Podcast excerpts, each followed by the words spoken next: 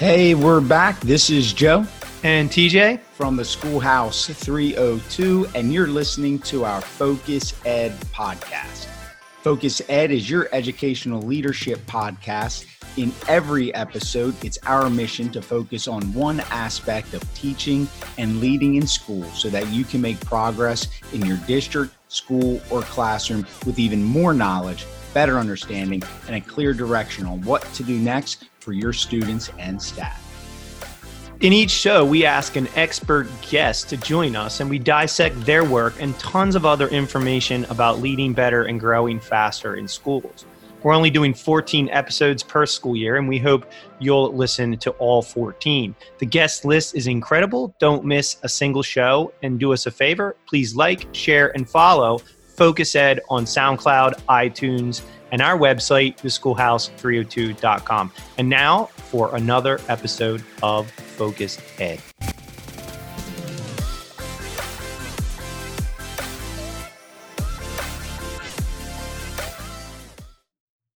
Each episode of Focus Ed, we invite expert guests to join us.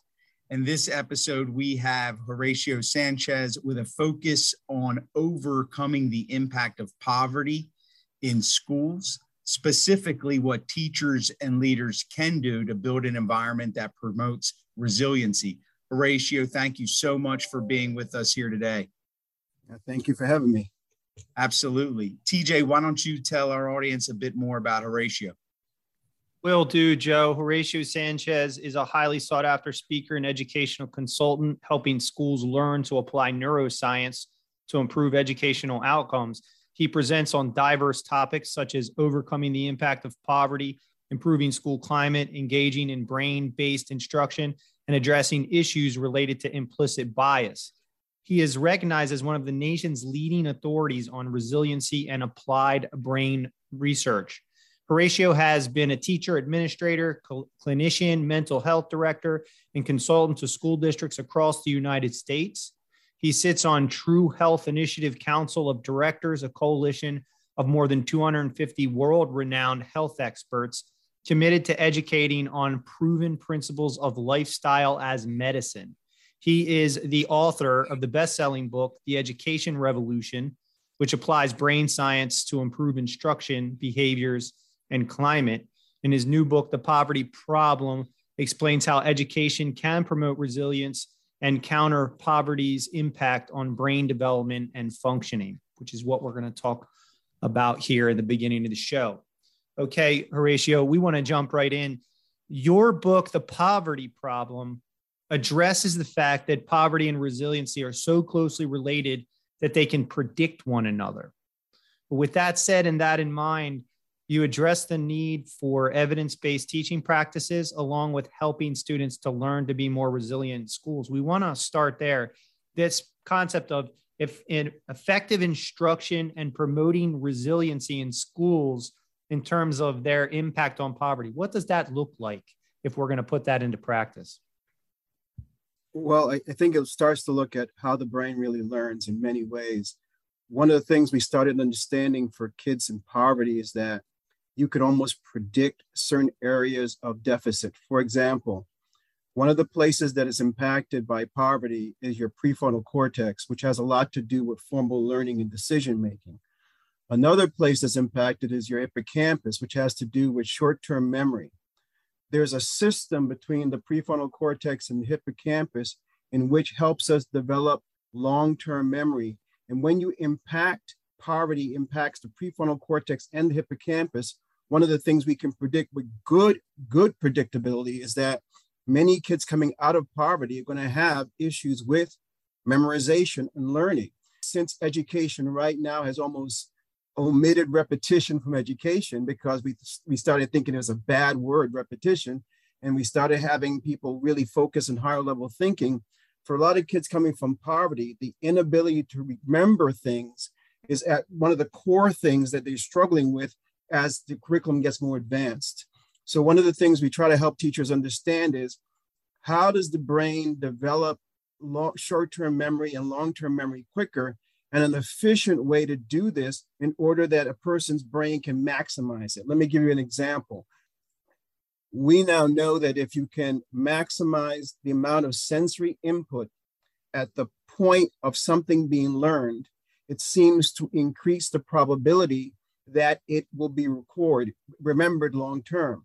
The key there is to do both, to have some form of exercise or activity that has multiple senses impacted at the same time and provide enough repetition during that core, core period of time while you're doing that section of learning. So both things occur. The brain requires some degree of repetition.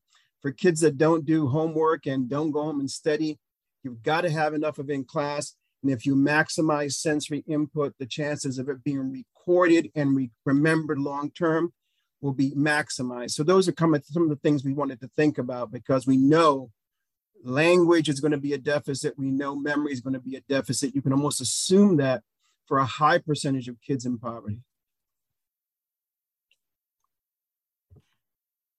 Horacio, if we could go down this road a little more and identify some of those sensory inputs, some of the repetition, just very practically speaking. Our audience is primarily educators, like still in the classroom, or administrators. So it could help them. I'm thinking when you describe that, we're teaching a lesson, we have something visual representing what we're teaching, having the students repeat it. But if we have other sensory inputs, what are some other examples that you can think of that would reinforce what they're specifically learning? One of the things that's really interesting movement actually helps both learning a concept, but also recalling information. So, oftentimes, one of the things we train teachers to do is attach some kind of visual to some type of movement to some form of information. That's a grouping. There are lots of other types of ways you can do that. You can also do some form of rhythmic pattern because that seems to also help. So it's it's just clustering those things together and and having them occur at the same time. And and that seems to be the key, having them occur at the same time because all our sensory pathways have a different route to the brain and all of them have their almost their own mechanisms of recording and if we can tap on that, we can actually help people who have memory deficits to actually increase their capacity. Would you also include music in that? Is there anything with the sensory input and remembering that would be associated with music that our audience might connect I, I to? Put music, I put music in a lot and, and not, don't think about music in relation to some of the early stuff you heard about music. It's not that at all. Listening to music doesn't make you smarter. And that's, that was garbage. I, it's it, what we now know from fairly long, longitudinal, well done studies is two things. For kids in poverty, when they're very young, we're talking about before going to school to preschool, it seems that if they can actually engage in musical activities, that's movement while doing language, while having it associated to a rhythmic pattern, seems to increase gray matter in the prefrontal cortex, which is a way of combating the gray matter that's consistently lost in kids in, in poverty. We now know that most kids in poverty have some issue of gray matter deficit. We now know that kids right above the poverty line seem to average four to 6%, under the poverty line, almost 10%. And as destitution increases, the loss in gray matter increases. Gray matter is predictive of how well a region will function. So, music activities allow kids to actually change the, the, the level of gray matter to increase capacity. The sad thing is, after those early years, it doesn't seem that that kind of just loose activities do, doesn't regain gray matter anymore. After that, it seems that kids have to engage in formal learning and repetition of music in a way that they practice it almost on a daily basis. And we're talking almost like an hour a day, five days a week. And that kind of repetition will give them the increase in gray matter and will help in a lot of other cognitive functions. So the older they get, the more formal it has to get. But from kindergarten backwards, if they can get them early enough, oftentimes you can combat it.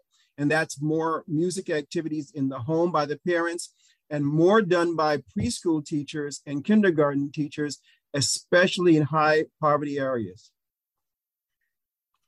It's fascinating, Horacio. You just made me think also. I have a granddaughter, two years old, but she loves Baby Shark, which is just this really silly tune, but does incorporate Baby Shark, Mommy Shark, Daddy Shark, Grandpa Shark with physical movement and she knows like what grandma shark versus daddy shark the movements are vastly different in the song. And she's going around singing all this.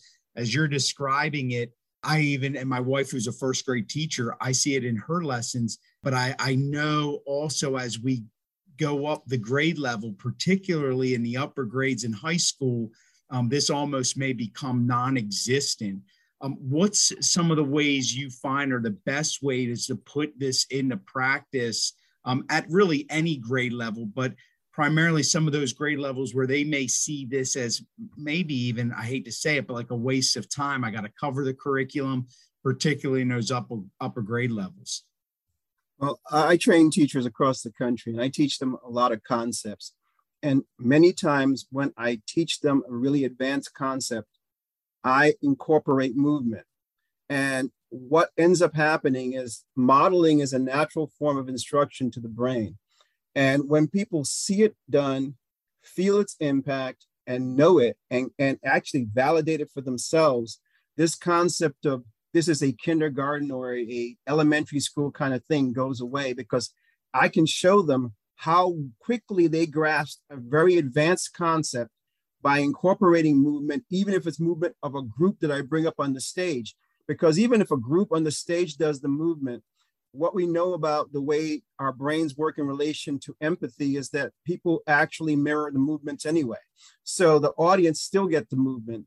And one of the things we show them is that movement helps the brain acquire abstract concepts. It's called embodied cognition if you want to formally look at it. But the reality is the brain has always incorporated body movements to help us understand concepts, but it does it subconsciously.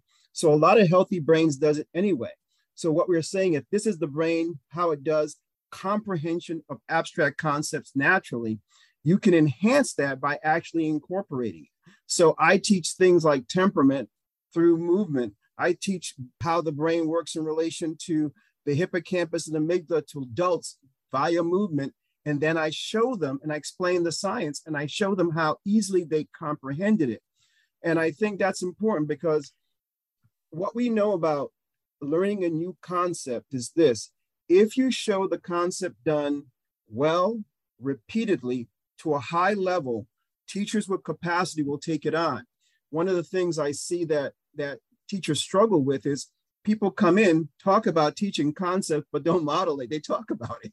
and so if you can model it, it makes a big difference. So I would say that is uh, that's the biggest plus. And teachers really do enjoy teaching that's more engaging. And that is the same thing we're trying to get them to do. And the way to do that is to go out there and show it to them and model it to them so they see it done and have the impact felt. Thank you for that. That's important for all of us who do professional development and, and adult learners as well. I want to also talk about resilience and resiliency and promoting that in schools. And you talked about you talk about protective factors. Can you say more about that for our audience?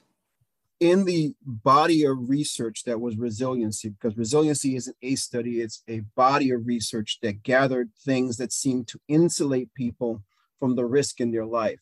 And as those things were discovered, you ended up with a list of things that, if people acquire, seem to help them overcome whatever presenting problems.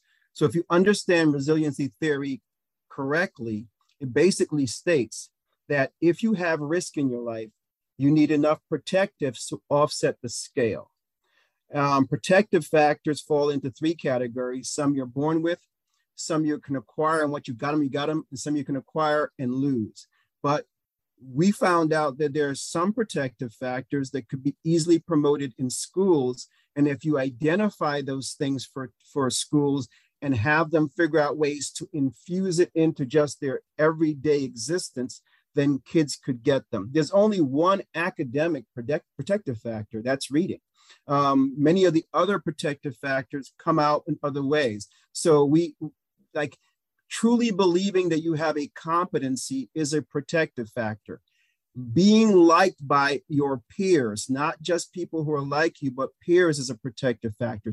Being likable to a, a wide range of adults is a protective factors. So we teach those things and have them in, in the school in a way that those things can be infused. And so you you pick some protective factors that seem to be naturally able to be um, incorporated into school activities and you design it in a way where kids are taught and they practice skill sets, concrete skills that increase the probability of those things occurring. So in many ways, we're actually teaching kids how does the brain develop the ability for us to get along so it's concrete for them? And and then teaching them things like emotional control abilities so you can get along and maintain relationships. So those are things we start talking about. In, in the book we saw me talk about how much the emphasis for teachers to for teachers who are teaching kids from poverty how much their nonverbals become so essential because when you talk about empathy empathy is a hardwired system that occurs at a at a pre-attentional level that means we observe it even though we don't know we're observing it and it impacts us the same way one of the things we started noticing for kids from poverty is that they tend to observe negative cueing more than they observe positive cueing. Negative cueing actually impacts the brain in a negative way chemically. And positive cueing increases the brain's capacity. The fact that you miss it when it's occurring around you is significant. However, in schools where teachers are more intentional in controlling their nonverbal cueing, especially with kids coming from poverty, we found that there is a higher probability that the, the students start to noticing positive cueing and then start mirroring positive cueing. So it's that kind of things. You needed it to be consistent and across the board rather than randomized. Horacio, very powerful.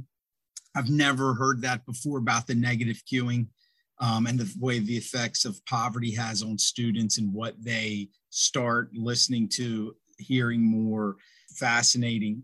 I want to go into this idea of the student experience more. Um, we've talked about temperament. You've talked about like a lot of the nonverbal. If you were going to improve the student experience in schools, what would you want to see done? Um, someone asked me the other day if I was to create a school for kids of concentrated poverty, what would I do today? And I told them, one, I would try to make every aspect of the school experiential. So, for example, for me, lunch should not be lunch. Lunch should be an experience in which you serve healthy foods, they learn about the foods, and they start to create good, healthy habits. That gym is not just gym, gym is talking about dietary and mind control pro- processes and abilities that they can become lifetime practices that we would take on this whole issue of social and emotional learning to a place where they truly understand how does the brain develop relationships what happens with the brain sees and develops relationship with people who don't look and act like you so you can increase capacity. And those not only are lessons learned but they're practiced on a regular basis. And that that language would be a foundational thing not only read but spoken and written emphasis on language. And and a, a, an unusual thing that I would say is that people think would be kind of weird is that I would have all my schools do at least two languages because you it seems like an oxymoron. You're like, well, they can't do one language well. Well, we found out that infusing more than one language as early as possible increases language capacity. And one of the other things I would do is I would have all kids take on music training because regardless of how proficient they get at it, the process of engaging it will do two things. It seems to increase some of the structures that are impacted as long as they practice on a regular basis. But another thing that's interesting is music training seems to restore auditory processing lost. Let me explain that. We found out a lot of kids coming out of poverty lose the ability to pick up discrete sounds related to language that they've been exposed to. The inability to pick up those discrete sounds impacts pronunciation, um, spelling, reading long term. But they found out that kids from poverty who took on music and practiced long enough, it seemed to restore auditory processing. And then they looked at that long longitudinal. And 20 and 30 years later, they found out these kids' capacity that was restored at middle school maintained. So I'm talking about that level of exposure to music training on a really consistent basis. And that's what I'll infuse in my school to make it a saturated process from language to music to social engagement to eating to exercise, the holistic child in a very neuroscience kind of foundation. Those are wonderful ideas. Experiential learning is is a fantastic tool. I really like what you're saying about the cafeteria, just honoring the arts as well, the languages, the arts and how those things are as important if not more than what we call the core. So really appreciate it's resonating with me and I know it's resonating with a lot of folks on the call. I want to ask you a question about your favorite educational resources for teaching and learning. Now we know your book The Education Revolution and the poverty problem. And let me tell you what's going on right now. Everybody on this call has those two books in their cart on Amazon. And if they don't win them, they're going to press buy now. But is there another thing people should put in their carts, another book or resource that you say, this is something that everybody has to have? I'm the worst person to ask that question to. I am a one trick pony. I read research articles all the time. That's pretty much what I read because of the nature of neuroscience and its movements. So if you ask me researchers, I'll I'll list them off the top of my head. If, I, if you want to learn about how the body actually helps you learn concepts, go to Niedenthal. If you want to learn how kids' auditory processing actually increases and works from infancy forward, go to Prull. If you want to look at some of the best research on poverty's impact on the brain, go to um, Noble if you want to look at the impact of stress on neurogenesis and what it happens to kids coming from stressful environment, go to Gruel.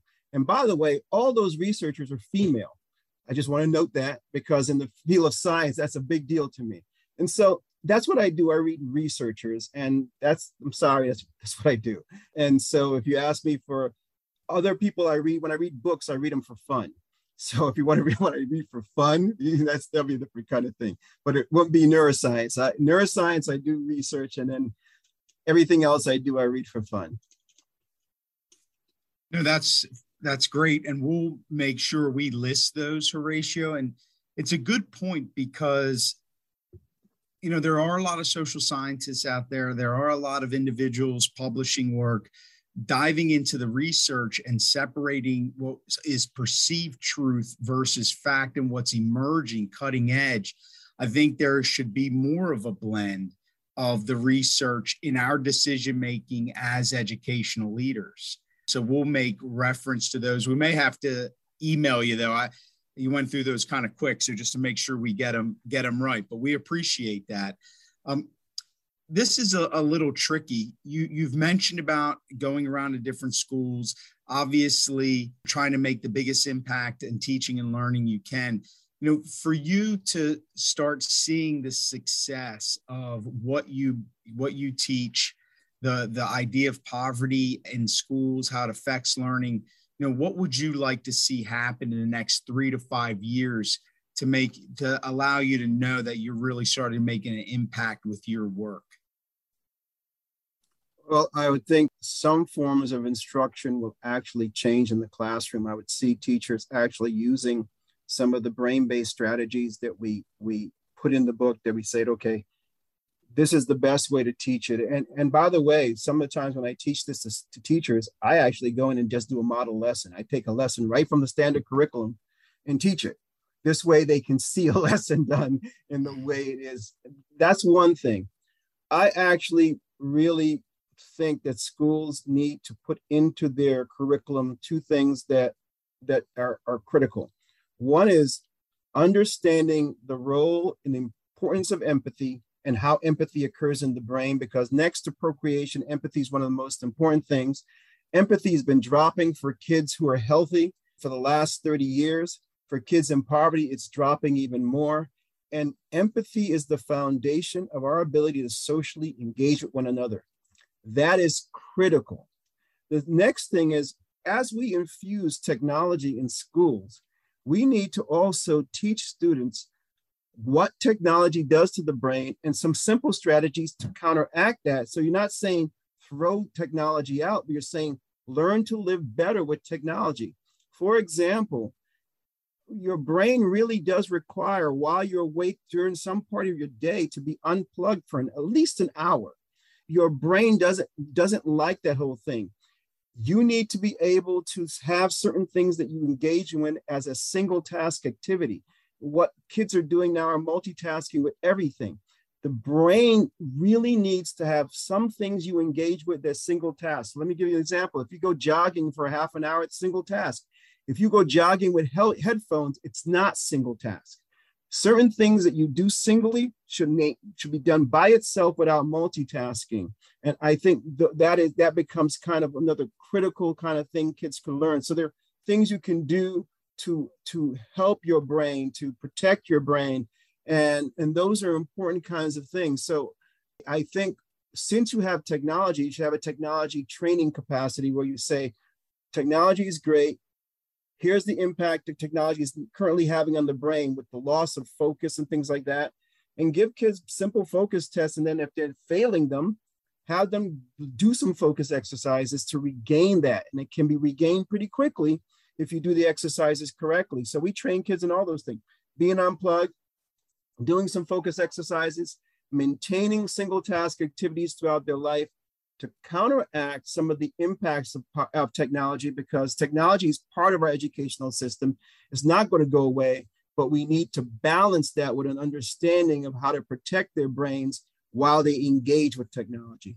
And those two areas, the social capacity and issues of empathy being lost and its importance to our society and to the world, and how to effectively have technology in our lives without it negatively impacting our brain because the long term issue with technology is an increase in dementia.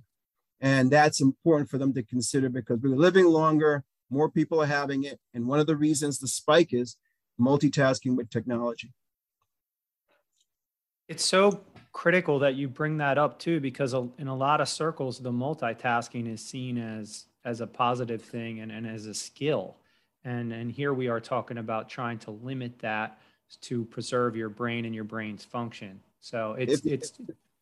You want to know the truth about it? About for probably 25 years, I told people 0.02% of the world's population is capable of multitasking. The last research, it's up to maybe 2%.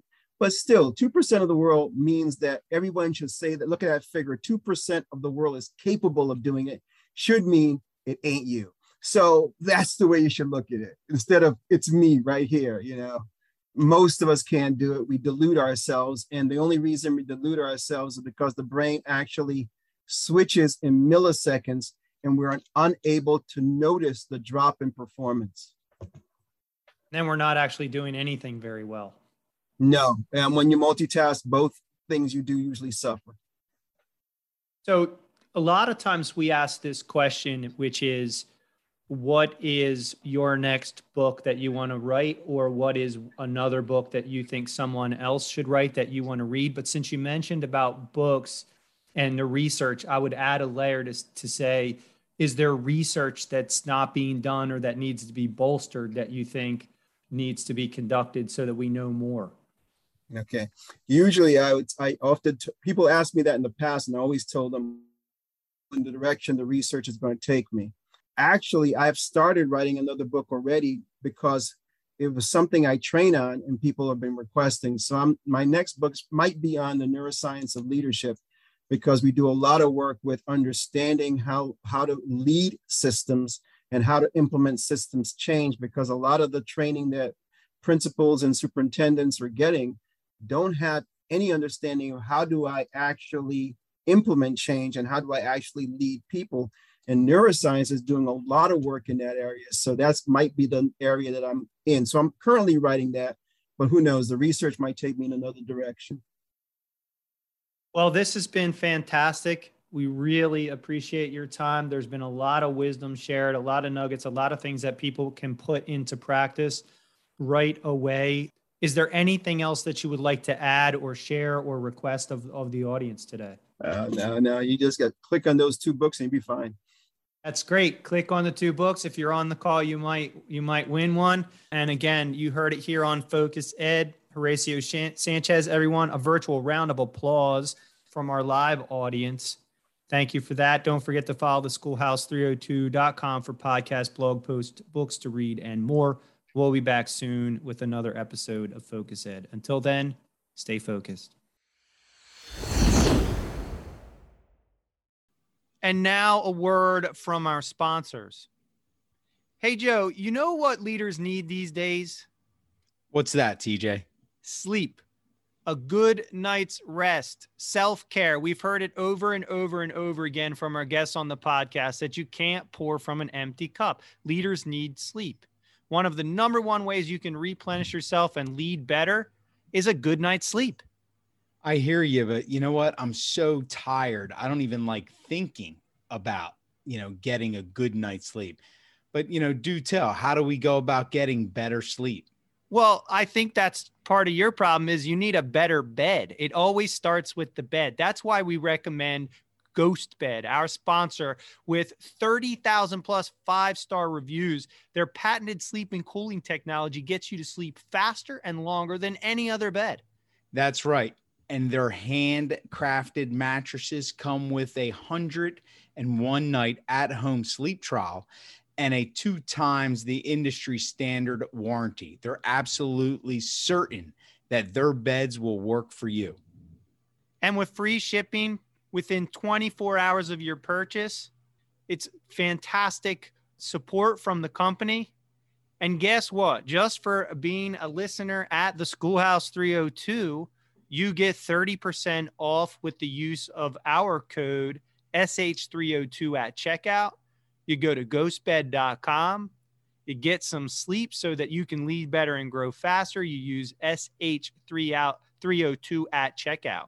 Absolutely. And last thing, even if you don't need a bed, you're thinking, wow, I would love to try out Ghost Bed, but I just bought a bed. Refer someone else for a bed at ghostbed.com. You'll get a hundred bucks for helping someone else get a good night's rest. Wow, that's 30% off with SH302 code at ghostbed.com. A hundred bucks for your referral if you get somebody else a good night's sleep. Better sleep for you, better leadership. Ghostbed.com. You can't beat it. Ghostbed.com.